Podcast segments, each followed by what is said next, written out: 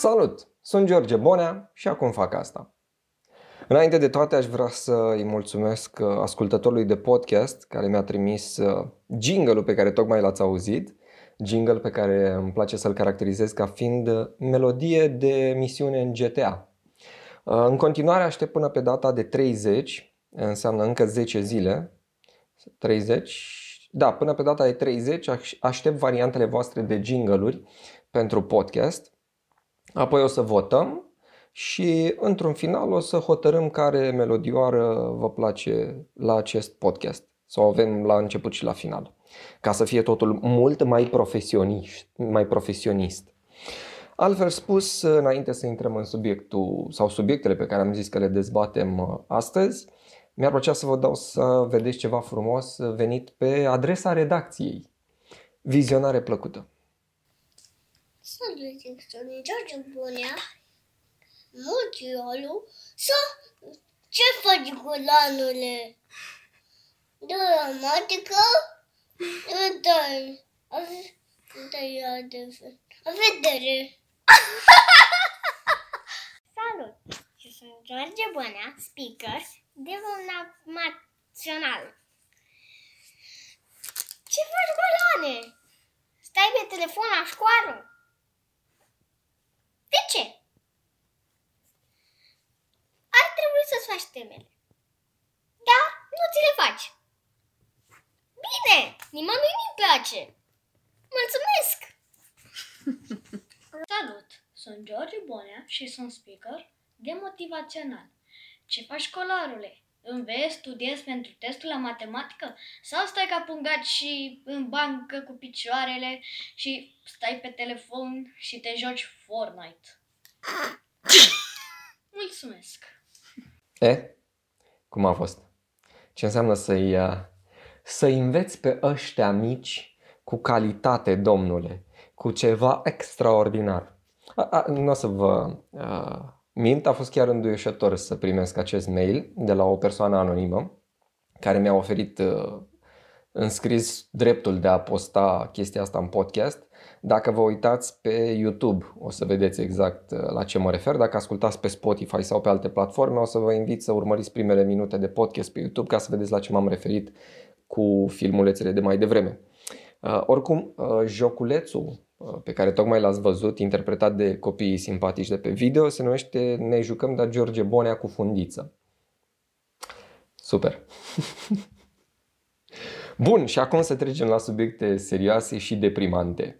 Uh, astăzi, când se împlinesc 131 de ani de la nașterea lui Adolf Hitler, uh, se nimerește să discutăm despre foarte multe subiecte care au legătură cu rasismul, Hitler, E cumva, domne, cum se aliniază planetele.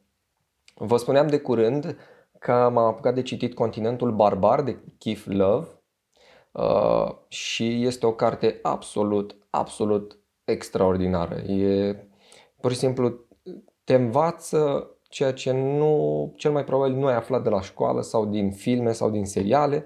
Uh, mai exact, ultima parte a războiului, al doilea război mondial, cât și uh, ce s-a întâmplat imediat după, atât în uh, Germania cât și în restul statelor europene. Și pur și simplu rămâi uh, șocat.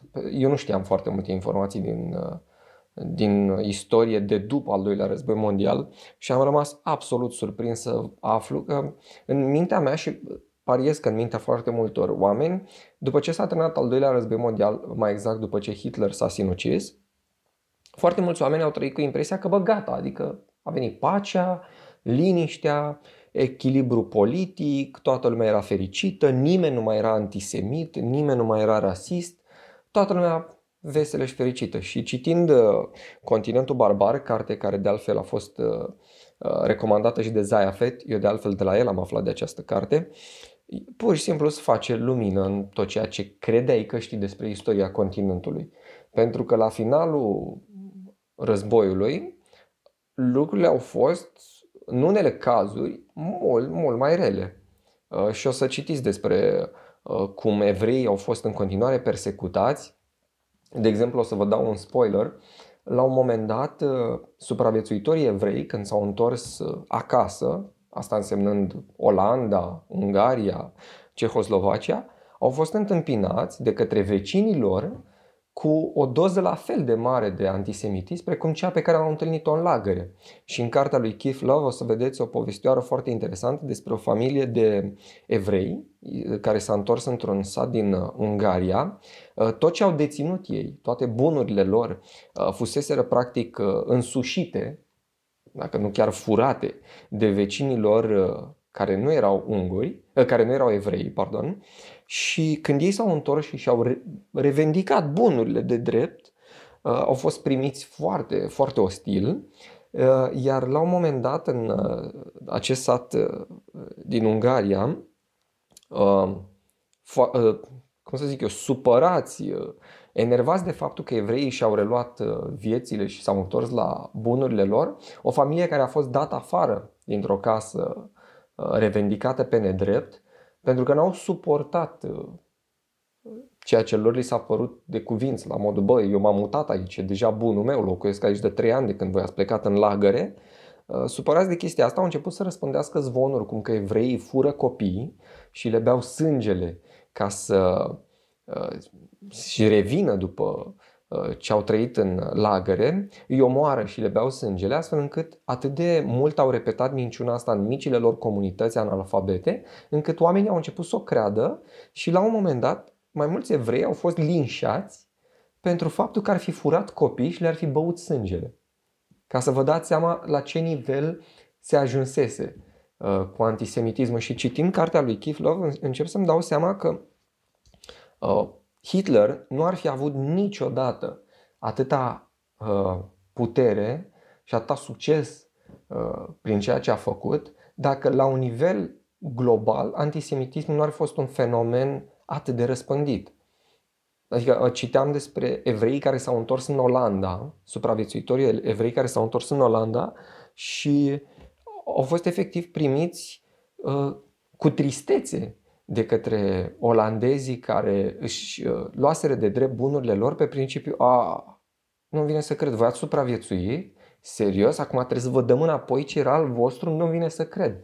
Și uh, în continuare, chiar și după ce s-au, uh, s-au eliberat oamenii din lagăre și a devenit arhi cunoscută situația evreilor uh, din lagăre, în foarte multe țări antisemitismul era în floare. Dar nu mai era instituțional, în sensul că nu se mai ocupa statul, cum era în cazul Germaniei naziste, de rezolvarea problemei evreiești, ci pur și simplu cetățenii. Și în unele cazuri uh, era o ură verbală, era cumva o ură mocnită pe principiu, fa, hai că nu va termina pe toți, în altele efectiv începeau să mai curețe din ei și să mai omoare din ei câte puțin, câte puțin. Um, și e, e înfiorător. E înfiorător să te gândești la chestia asta. Și în paralel cu, pentru că am descoperit că e foarte interesant să studiezi o problemă și să o vezi din mai multe perspective, în paralel cu cititul cărții lui Keith uh, Love, m-am apucat să mă uit la recomandarea unui prieten la serialul uh, Bands of Brothers, asta să, să nu greșesc. Uh, e pe HBO, uh, traducerea e Camarazi de război, Band of Brothers. Este un serial foarte mișto făcut uh, Uh, în 2001 uh, și are doar 10 episoade uh, despre o trupă militară americană care este trimisă la război și um, e foarte, foarte interesant cum portretizează războiul, dar o să, o să revin imediat la chestia asta. Voiam să vă mai zic o chestie ca să-mi păstrez linia ideilor. În paralel m-am uitat la acest serial am citit cartea și uh, am descoperit un lucru foarte relaxant de făcut în ultima perioadă când mai joc FIFA. Îmi pun pe Spotify să ascult Dan, uh, Dan Carlin, Hardcore History. Ok, în uh, Hardcore History, în podcastul lui Dan Carlin, el vorbește despre primul război mondial. Are și el, dacă nu mă înșel, 6 sau 7 episoade pe Spotify Uh, fiecare episod a câte 3 ore în care vorbește extraordinar de bine, știu că am mai scris la un dat și pe blog, despre cât de bine și de articulat și de documentat și de ușor de înțeles poate să povestească Dan Carlin primul război mondial. Efectiv, cred că ai putea să trimiți pentru o lună de zile profesorii din România, mare parte din ei, în vacanțe și să le dea elevilor să-l asculte pe Dan Carlin și vor înțelege cu adevărat care a fost toată faza cu primul război mondial. Eu sper din tot sufletul ca Dan Carlin să facă un episod, o serie și despre cel de-al doilea război mondial. Pentru că e incredibil cât de bine poate să le povestească. Bun. Și acum, treaba foarte interesantă este că în Camarazi de război, în Band of Brothers serialul, o să remarcați un aspect foarte, foarte interesant pe care și Keith în Love în cartea lui îl subliniază, este faptul că oamenii trimiși pe front să lupte împotriva Germaniei naziste, inclusiv printre ei, printre soldații trimiși să lupte împotriva lui Hitler, se aflau soldați antisemiți. Și asta este un aspect de care trebuie să ținem foarte bine cont, pentru că subliniază foarte, foarte clar și concis faptul că oamenii în timpul războiului, și asta când vine vorba de mai multe războaie, de cele mai multe ori, unii dintre ei, nu putem pune degetul pe o majoritate sau pe o minoritate, dar unii dintre ei nu luptau dintr-o convingere, uh, nu știu cum să zic eu, filozofică, dintr-o convingere personală care era în dezacord cu cea a inamicului. Și chiar în primul episod din serial, și de altfel sunt și uh, texte uh, și mărturii ale soldaților care au luptat în uh, al doilea război mondial, care arătau că printre ei, colegi de arme, erau antisemiți sau erau rasiști și ei se duceau să lupte împotriva lui Hitler. Bine, serialul o să vedeți că subliniază foarte bine un aspect important pe care voiam să-l uh, discut și cu voi și să fac ceea ce cred că o să fie o paranteză mai mare tot citind în ultima perioadă, și asta înseamnă deja de vreo 2-3 ani, despre ce înseamnă cu adevărat un război, și o să vedeți că și Dan Carlin în, în episoadele lui în Hardcore History explică faptul că războiul, începând cu primul război mondial, și-a pierdut din, dacă putem spune așa, panașul, grandoarea, frumusețea cu ghilimele de rigoare a războaielor de dinainte de primul război mondial. Adică aveai uh, Uh, războaie cu număr limitat de oameni, uh, cu uh, oameni care, cum să zic eu, era, era totul mult mai strategic. Exista o, cred că iar s-a blocat, cum îi zice, înregistrarea video. Da, o să... Cred că am mișcat eu cablu, cred că asta s-a întâmplat. O să repornesc filmarea video. Asta ziceam, Dan Carlin în, în podcastul lui explică foarte clar că până la primul război mondial exista o, un romantism al războiului.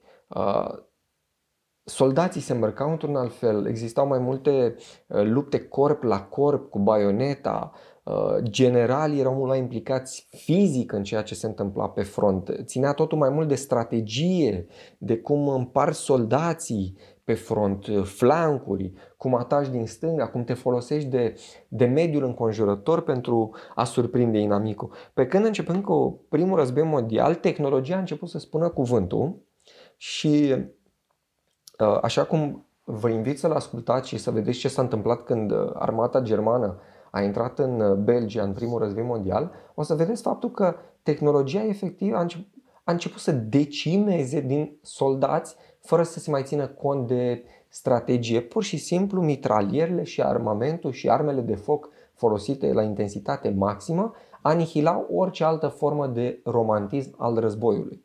Și chestia asta se vede foarte clar și în al doilea război, se vede mult mai clar în al doilea război mondial, când uh, convențiile deja stabilite de după primul război, acelea că uh, să nu atași civili, să nu, uh, să nu chinui prizonierii de război, acelea au fost cu totul date la o parte. Și ce încercam să, ce încerc să spun este că războiul uh, nu mai are nimic glorios în el de foarte mult timp. Putem discuta la un nivel uh, uh, emoțional dacă războiul a avut vreodată ceva glorios în el. Personal nu cred. Dar ce este foarte interesant este că în continuare într-o cultură modernă cum este a noastră, uh, în care avem campanii publicitare și campanii sociale în care înfierăm sintagme precum alergi ca o fată, fugi ca o fată, uh, plângi ca o fată.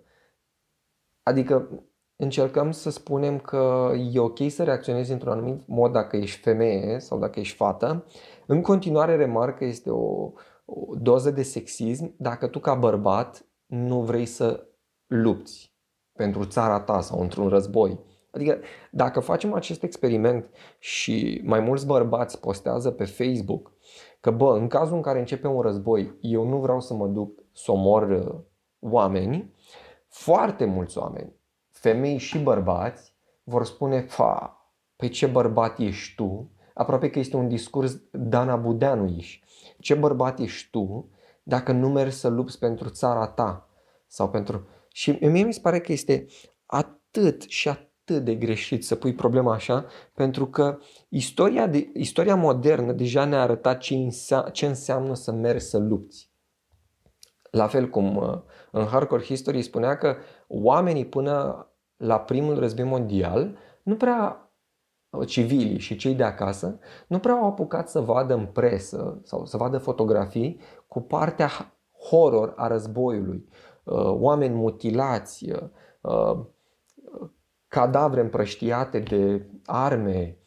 Adică războaiele aveau acea aură romantică pentru că tot ceea ce vedeai erau tablourile cu generali îmbrăcați frumos care tronau peste cadavre îmbrăcate frumos ale inamicilor și peste steaguri și drapele. Dar când după primul război mondial au început să apară fotografii în presă cu oameni distruși de ceea ce înseamnă război, abia atunci civilii de acasă au început să zică, bă, războiul e nașpa, războiul te mutilează, războiul ne, ne distruge copiii și părinții și tații și frații. Și atunci oamenii au zis, ok, ok, nu e ok. Dar în continuare a rămas împământenit eroismul de a merge la război. Și mi se pare horror că încă se mai propovăduiește acest mesaj. Și în Bands of Brothers, în serialul Bands of Brothers, în penultimul episod, uh, apar uh, lagărele evreie și condițiile de acolo, pe care le, altfel le putem urmări și pe net. Discuția asta nu are niciun rost dacă mă urmăresc oameni care uh, neagă existența Holocaustului sau uh, mă, mă urmăresc absolut degeaba. Nu, nu e platforma și nu sunt omul pe care să-l urmărească. Dar să vezi condițiile prin care au trecut oamenii ăia în lagăre și oamenii de pe front care s-au luptat și de o parte și de alta a taberelor și să consider că războiul are o doză de glorie e ceva incredibil. Adică oamenii care în continuare cred că este glorios să, te, să mergi la război, după părerea mea, sunt oameni care au probleme, care ar trebui conciliați. Nu este absolut nimic glorios, nimic masculin, nimic bărbătește, nimic frumos și nu exprimă absolut deloc, poate exprimă patriotism, dar nu exprimă umanism, să mergi să te lupți pe front împotriva cuiva. Chit că vorbim de o tabără sau alta. Adică în, același, în aceeași măsură, mesajul meu este atât pentru soldații unui nebun care are un plan să cucerească lumea și să omoare oamenii care nu sunt blonzi și cu ochii albaștri, cum la fel de nebunește mi se pare să te înscrie într-un război pentru a merge să-i omor pe ei alții. Da, de-aia stăteam și mă gândeam la cărțile de istorie pe care le-am avut când eram elev, că eu cred că nu s-a pus destul accent pe mizeria de a pleca la război. Și din contră, în cărțile de istorie și în literatura populară propovăduită și promovată în România, se subliniază gloria de a merge la război, ceea ce este total absurd.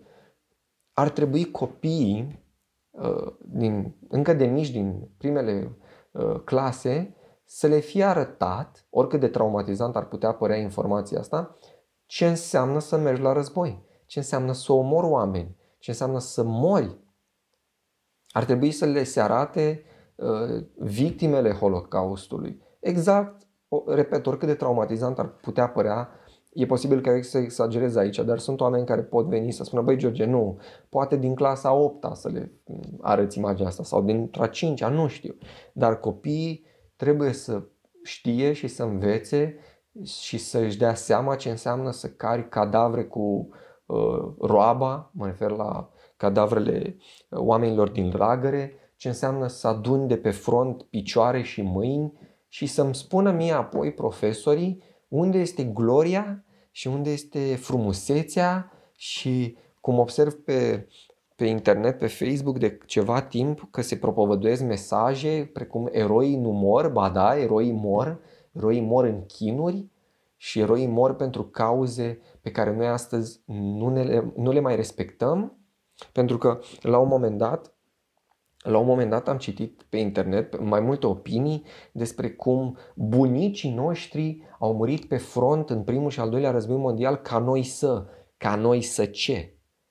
Și știu că, știu că ar trebui să-mi temperez părerea asta pentru că risc să jignesc foarte mulți oameni ale căror rude au, uh, au murit pe front, dar eu cred că noi uităm pentru ce au murit oamenii aia? Sau uităm ce era în mintea lor? Și revin din nou la ce ce au scos la iveală și istoricii faptul că, și aici să luăm, luăm exemplu armatei române, care în al doilea război mondial, o bună bucată din război au fost pro-naziști și apoi au schimbat, uh, au întors armele.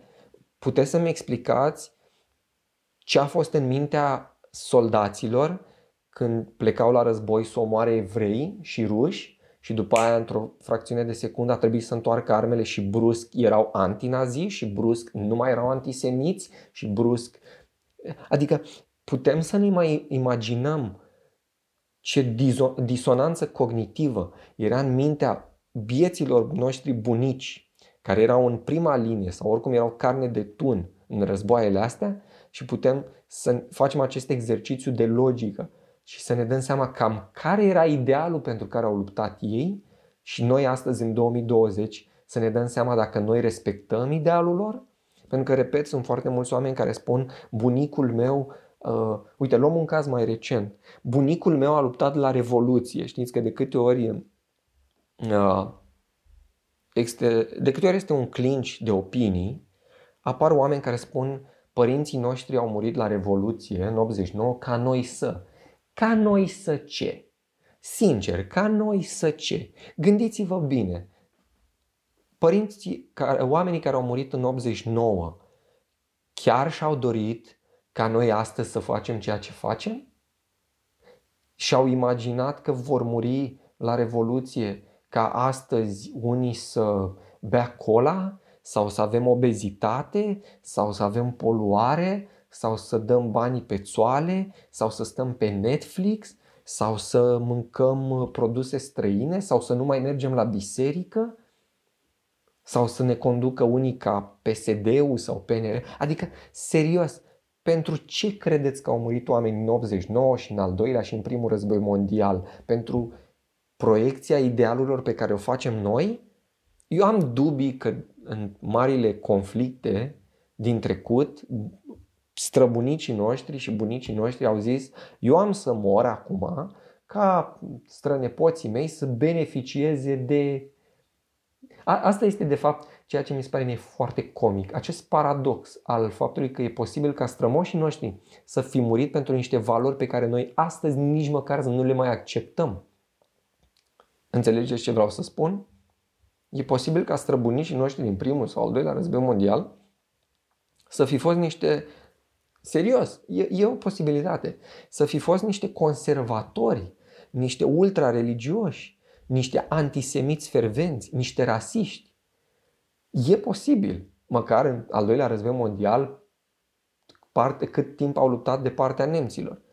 Și noi astăzi, libertarieni, uh, consumeriști, toleranți, e posibil să ne folosim de un discurs foarte fals și să ne uităm uh, în trecut și să spunem bunicul meu a murit în al doilea război mondial ca eu astăzi să mănânc uh, uh, ciocolată și să am dreptul să votez. Băi, nu cred! Nu cred! Nu cred că toți bunicii noștri au murit pe front ca noi astăzi să trăim în democrație. Chiar nu cred asta. Unii dintre ei au murit pentru monarhie, unii dintre ei au murit pentru uh, dictatură uh, uh, de extremă dreapta, alții au murit pentru uh, dictatură de extremă stânga. Și ce să vezi? Și ce să vezi? Și de asta zic, războiul, întorcându-mă la ideea de bază, nu este glorios. Războiul nu este glorios. Și n-ar trebui copiii învățați din toate țările. Din toate țările, copiii nu ar trebui învățați că războiul este glorios sau că este o dovadă de masculinitate sau o dovadă de. Uh, repet, aici este un dubiu filozofic. Războiul poate fi o dovadă de patriotism, dar o dovadă de, de umanitate nu este niciodată. Nu poți să fii uman și să te duci să tragi în alți oameni, să omori alți oameni din divergențe de opinie. Și din nou revin la, la stupiditatea faptului. Foarte mulți oameni se duc să moară pe front pentru conducători nemeritoși. Imaginați-vă doar astăzi că unii din liderii noștri politici de frunte, luați pe care vreți, ne spun români, plecăm la război, mergem să atacăm X țară ca să ne apărăm țara. Sau vari motive. Și tu te uiți la ăștia care te conduc și ești, bă, serios? Pentru voi trebuie să lupt eu? Adică în cărțile de istorie voi veți rămâne ca liderii pentru care am luptat? Și de-a lungul istoriei o să vedeți, începând de la Hitler, la mulți alții, că foarte mulți oameni au luptat pentru tot felul de nebuni sau tot felul de mărșavi sau tot felul de corupți. Bine, și știu că discuția despre Hitler este mult mai amplă. Sunt ferm convins că mulți dintre voi îmi veți argumenta extraordinar de bine și de uh, corect istoric faptul că George știu contextul uh, social, contextul politic, contextul economic care a dus la declanșarea celui de-al doilea război mondial. E, e mult mai amplu. Sunt mult mai multe straturi de care trebuie să ținem cont. Dar cu toate astea, Trebuie să avem grijă și în continuare mi se pare că nu avem grijă la un nivel global de, de latura emoțională. Adică frustrările care au dus la declanșarea și la îmbrățișarea doctrinei naziste în, înainte de cel de-al doilea război mondial încă sunt prezente. Astăzi, astăzi 20 aprilie, când, repet, se împlinesc 131 de ani de la nașterea lui Adolf Hitler, oamenii români pe internet se ceartă de la 37 de uh, romi care au făcut o petrecere pe o stradă din sectorul 5 din București și care s-au luat la ceartă cu jandarmeria.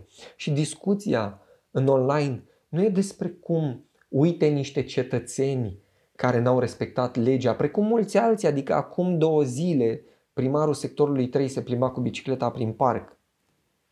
Acum două săptămâni alți români sau acum câteva zile în weekend, alți români, cetățeni de mie română, se duceau la cumpărături sau se duceau la biserică la împărtășit sau se duceau în, pe străzi să se plimbe. Și discuția în celelalte contexte era uite-i și pe proștii ăștia, uite-i și pe irresponsabili ăștia. Dar nu se lega nimeni de etnie. Nimeni nu făcea trimiteri la moartea lor. E, apar 37 de romi și mulți alții, că mi s-au dat linkuri cu uite alte, alți romi, alți uh, țigani borâți, așa cum sunt denumiți, uite, uh, uite cum stau și, nu, uh, și se ceartă cu organele de ordine. Sunt, sunt cazuri în toată țara. Dar când se vorbește de etnici, întotdeauna discursul este mult mai rău, mult mai, mai incisiv.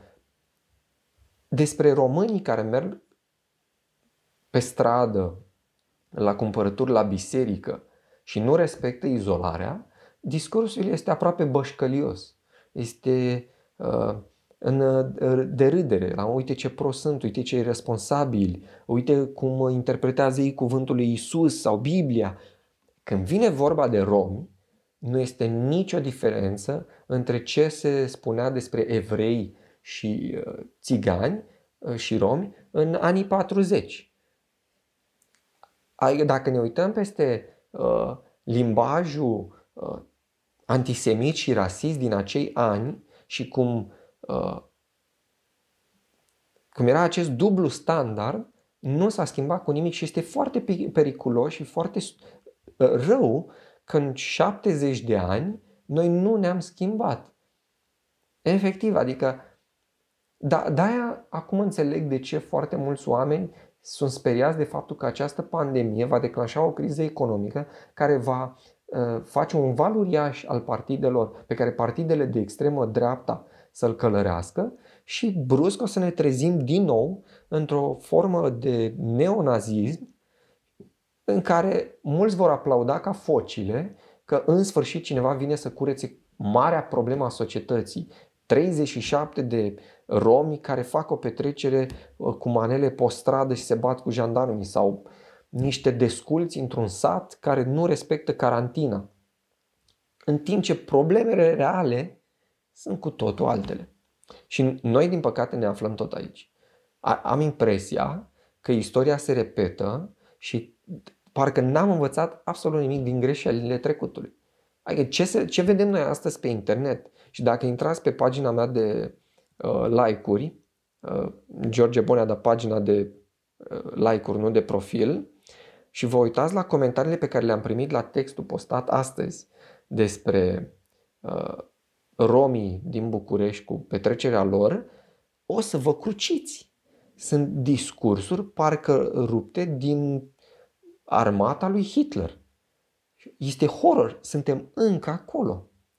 Este absolut, adică nu putem avea un dialog civilizat. Uitați-vă la oamenii care comentează.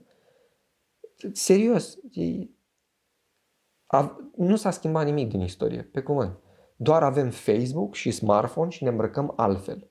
Dar istoria este la fel, oamenii sunt la fel. Și revin la ce vorbeam despre cartea lui Keith uh, Love. La finalul războiului, uh, foarte multe state au început să, să facă o epurare etnică cu privire la minorități. O să vedeți în carte pe care o recomand cu foarte mare căldură. O găsiți și tradusă în română. Spun asta pentru că eu am găsit-o format e-book doar în engleză. Și o să vedeți că foarte multe state, polonezii cu ucrainienii, românii cu ungurii, uh, bulgarii cu grecii, uh, croații cu sârbii au început să-și împartă, uh, pardon, uh, croații cu sârbii nu, că era Iugoslavia, uh, dar au început să-și împartă etnicii la modul să-și paseze. Ok, noi avem niște ucrainieni, vrem să-i aruncăm în Ucraina, ucrainienii au niște polonezi, vor să-i arunce în Polonia, ca să fie statul doar al cetățenilor. Ucraina ucraine, ucrainienilor, Polonia polonezilor și tot așa. Și îți dai, citind întâmplările alea istorice, și văzând ce se întâmplă astăzi, e, e înfiorător. E înfiorător pentru că te gândești că lucrurile alea se pot reîntâmpla. Să vezi marșuri ale morții cu zeci de mii de oameni puși să plece din casele lor, uh, să se mute într-o țară în care n-au trăit niciodată, ci doar sunt parte îndepărtată dintr-o etnie. Și oricum este un, un alt pasaj care m-a, m-a marcat profund, Uh, este acela al femeilor care au întreținut uh, uh, relații cu soldații naziști în al doilea război mondial, femeile din alte țări. Și noi nu putem ști astăzi dacă femeile alea au făcut sex de plăcere cu naziștii pentru că aveau un fetiș în a face dragoste cu soldații îmbrăcați atât de bine de către Hugo Boss uh, sau nu putem ști dacă au fost violate sau dacă au fost constrânse să facă sex cu ei pentru că ea le-ar fi promis mâncare sau că nu le omoară. Cert este că la finalul războiului, când uh, Franța a fost eliberată, Olanda a fost eliberată, acele femei au trecut prin niște chinuri îngrozitoare, prin niște umilințe îngrozitoare și în cele mai ușoare cazuri, uh, femeile care, comunitățile știau, comunitățile știau, uh, femeile au, care au întreținut uh, relații sexuale sau au avut sau iubit cu soldați naziști au fost tunse la chelie în piețe publice, exact ca nevul mediu, în aplauzele și uralele concetățenilor, au fost umilite, bătute și cel mai grav, este ce s-a întâmplat cu femeile care au făcut copii cu soldați naziști. Pentru că, și aici avem exemplu Norvegiei, pentru că Norvegia n-a vrut să recunoască uh, copiii uh, femeilor norvegiene făcuți cu soldați naziști și practic acei copii până la 18 ani trăiau într-un limbo, erau într-un vid identitar și nu erau acceptați de societate și um, femeile și statul norvegian cumva se chinuia să-i expulzeze atât pe copii cât și pe mamele lor și la un moment dat, deci, repet, vorbim despre perioada de după război. Hitler a murit, uh, teoria lui despre uh, rasa pură cumva murise. Adică te așteptai să fi murit odată cu el, dar nu, nu, nu.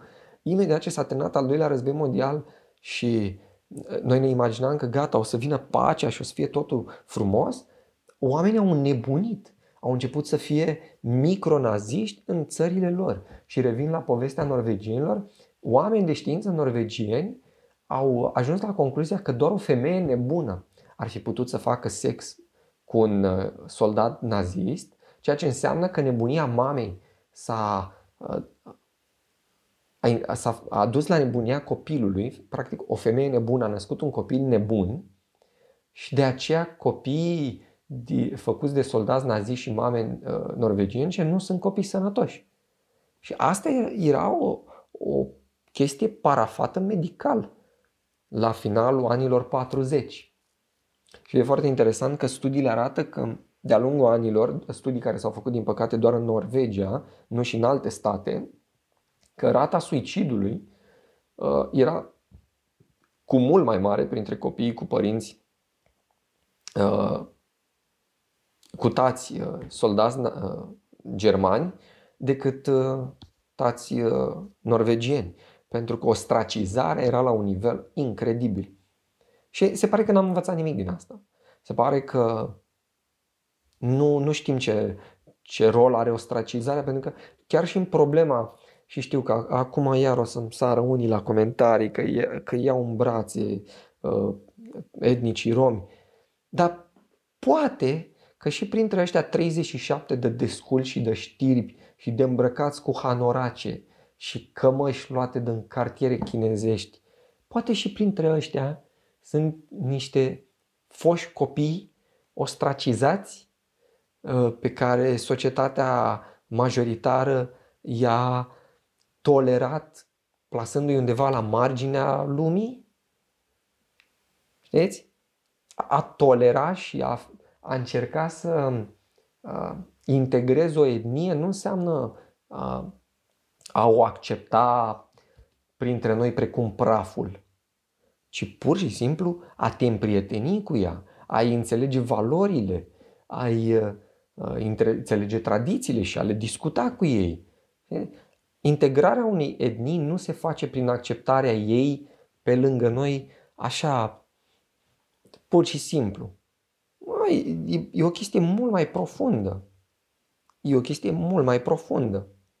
Nu, nu ne-a ieșit până acum și aparent urmărind uh, discuțiile de pe, de pe internet, nici, nici nu cred că o să ne iasă. E foarte trist ce se întâmplă, e deprimant, e, e horror.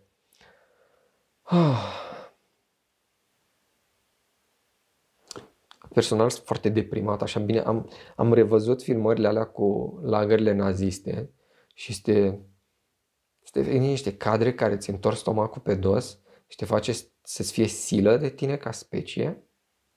Și apoi citeam în cartea Continentul Barbar ce au făcut uh, ce au făcut alte nații și ce am făcut și noi ca români. Și e chiar un studiu de caz în cartea lui Keith Love despre cum românii după al doilea război mondial au fost efectiv cu totul altfel față de alte popoare. Pentru că spunea și Kivlov, în foarte multe țări uh, din fostul bloc comunist, comunismul a venit cu ceva mai multă uh, putere fizică. În sensul că în uh, Bulgaria, în Iugoslavia, în Ungaria, au fost ceva mai multe presiuni militare. A fost, mai multă, a fost nevoie de mai multă forță fizică pentru a instaura comunismul. La noi a fost foarte multă manipulare. Și el explică foarte bine în carte cum s-a întâmplat toată chestia asta și cum România a fost un caz atipic. Dar asta mi-ar plăcea să, să se țină cont de faptul că, că nu există nicio glorie în a lupta. Războiul nu are nimic masculin în el. Și e horror. Și nu e nimic eroic. Și dacă ne uităm în trecut și ne uităm la majoritatea soldaților care au murit pe front, indiferent de armată, indiferent de nație, o să remarcăm faptul că prea puțini dintre ei știau ce fac, pentru cine fac, luptau pentru un ideal pe care credeau că îl înțeleg sau care le era foarte bine inoculat, luptau pentru gloria unor generali și apoi, cum foarte bine citim în scrisorile de război uh, uh, trimise de pe front, de soldați, o să vedem că atât de mult se atașau de colectiv, soldații, și atât de mult se atașau de context, încât efectiv uitau pentru ce mai luptă. Devenise uh, o activitate care îi definea pe ei ca indivizi.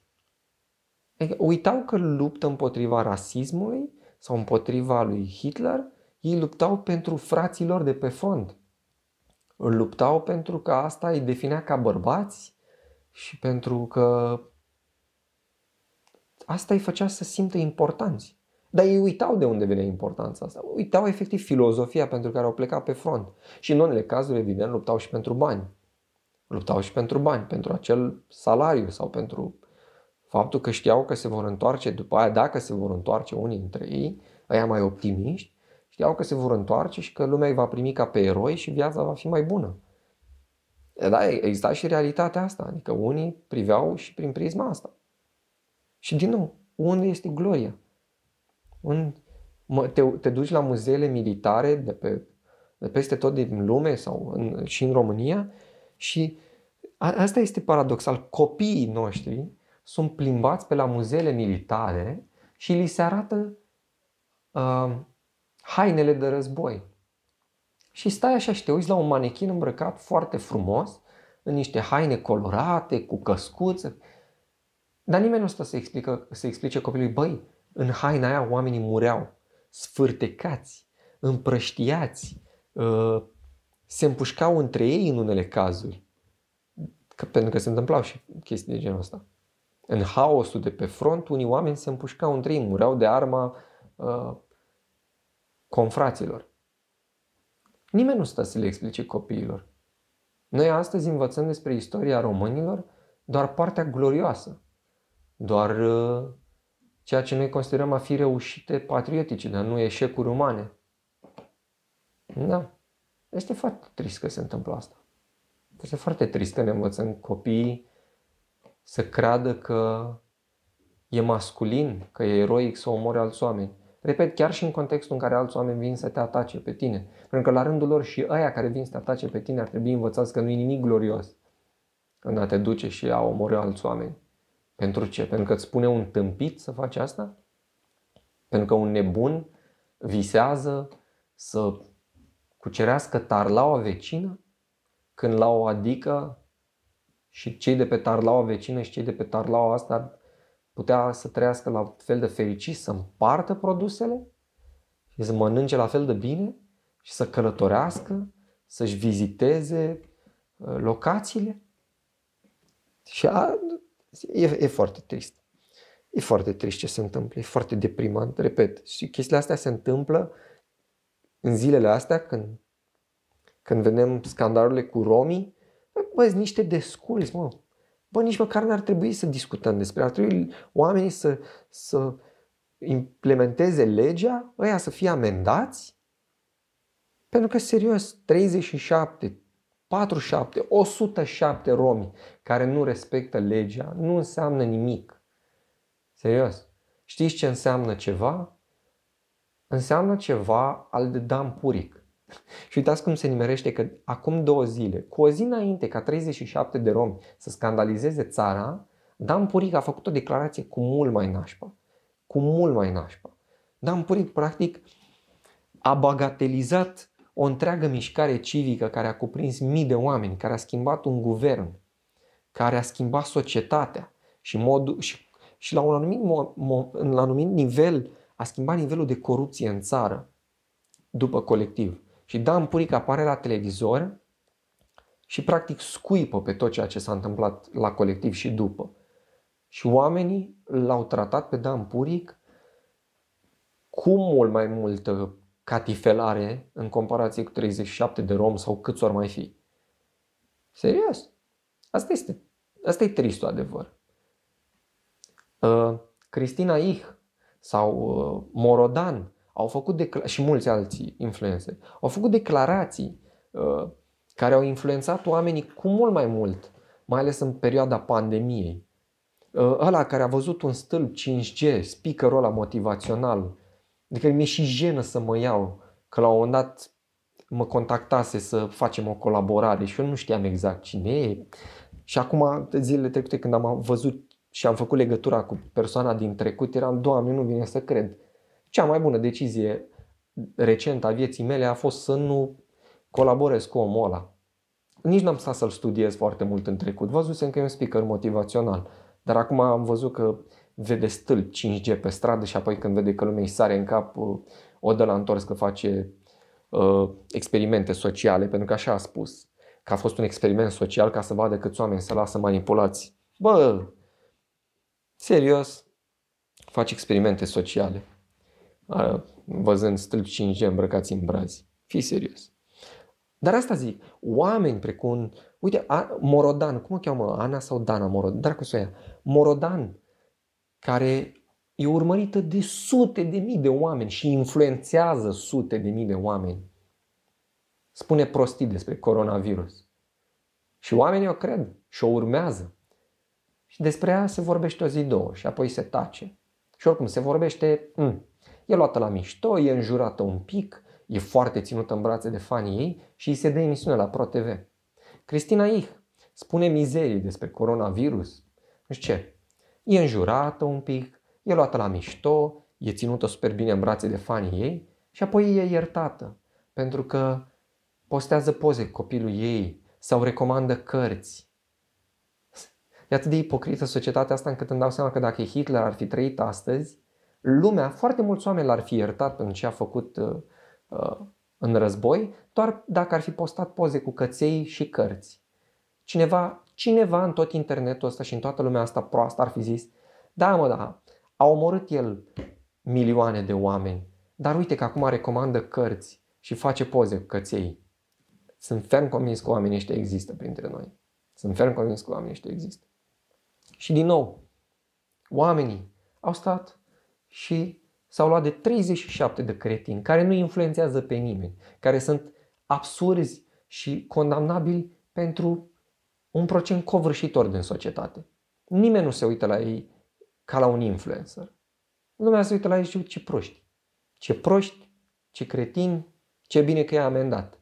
Dar în timp ce lumea spune chestia asta, bula și uh, convingerile, biasul cognitiv explodează și aha, știam noi că sunt niște țigani borâți care merită omorâți. Serios? 37 de proști pe care nimeni nu-i bagă în seamă? Care nu sunt nimeni pentru toată lumea? Sunt mai importanți și merită mai multă ură în comparație cu vedete care sunt urmărite de sute de mii de oameni și care chiar, chiar pot schimba mentalități? Pe bune? Horror. Absolut horror. Mi-a, mi-a plăcut ca episodul ăsta să fie mai relaxant, pentru că n-am mai făcut de ceva timp un podcast, dar, hei, asta, asta s-a putut. În încheiere vreau să vă zic că mă bucur că v-au plăcut uh, ultimul uh, episod din uh, reclame reale. N-am mai făcut de un an, un an jumate reclame reale și acum am mai inspirat o reclamă la Borsec. Dacă nu știți despre ce vorbesc, aveți pe contul meu de pe YouTube o reclamă reală la Borsec.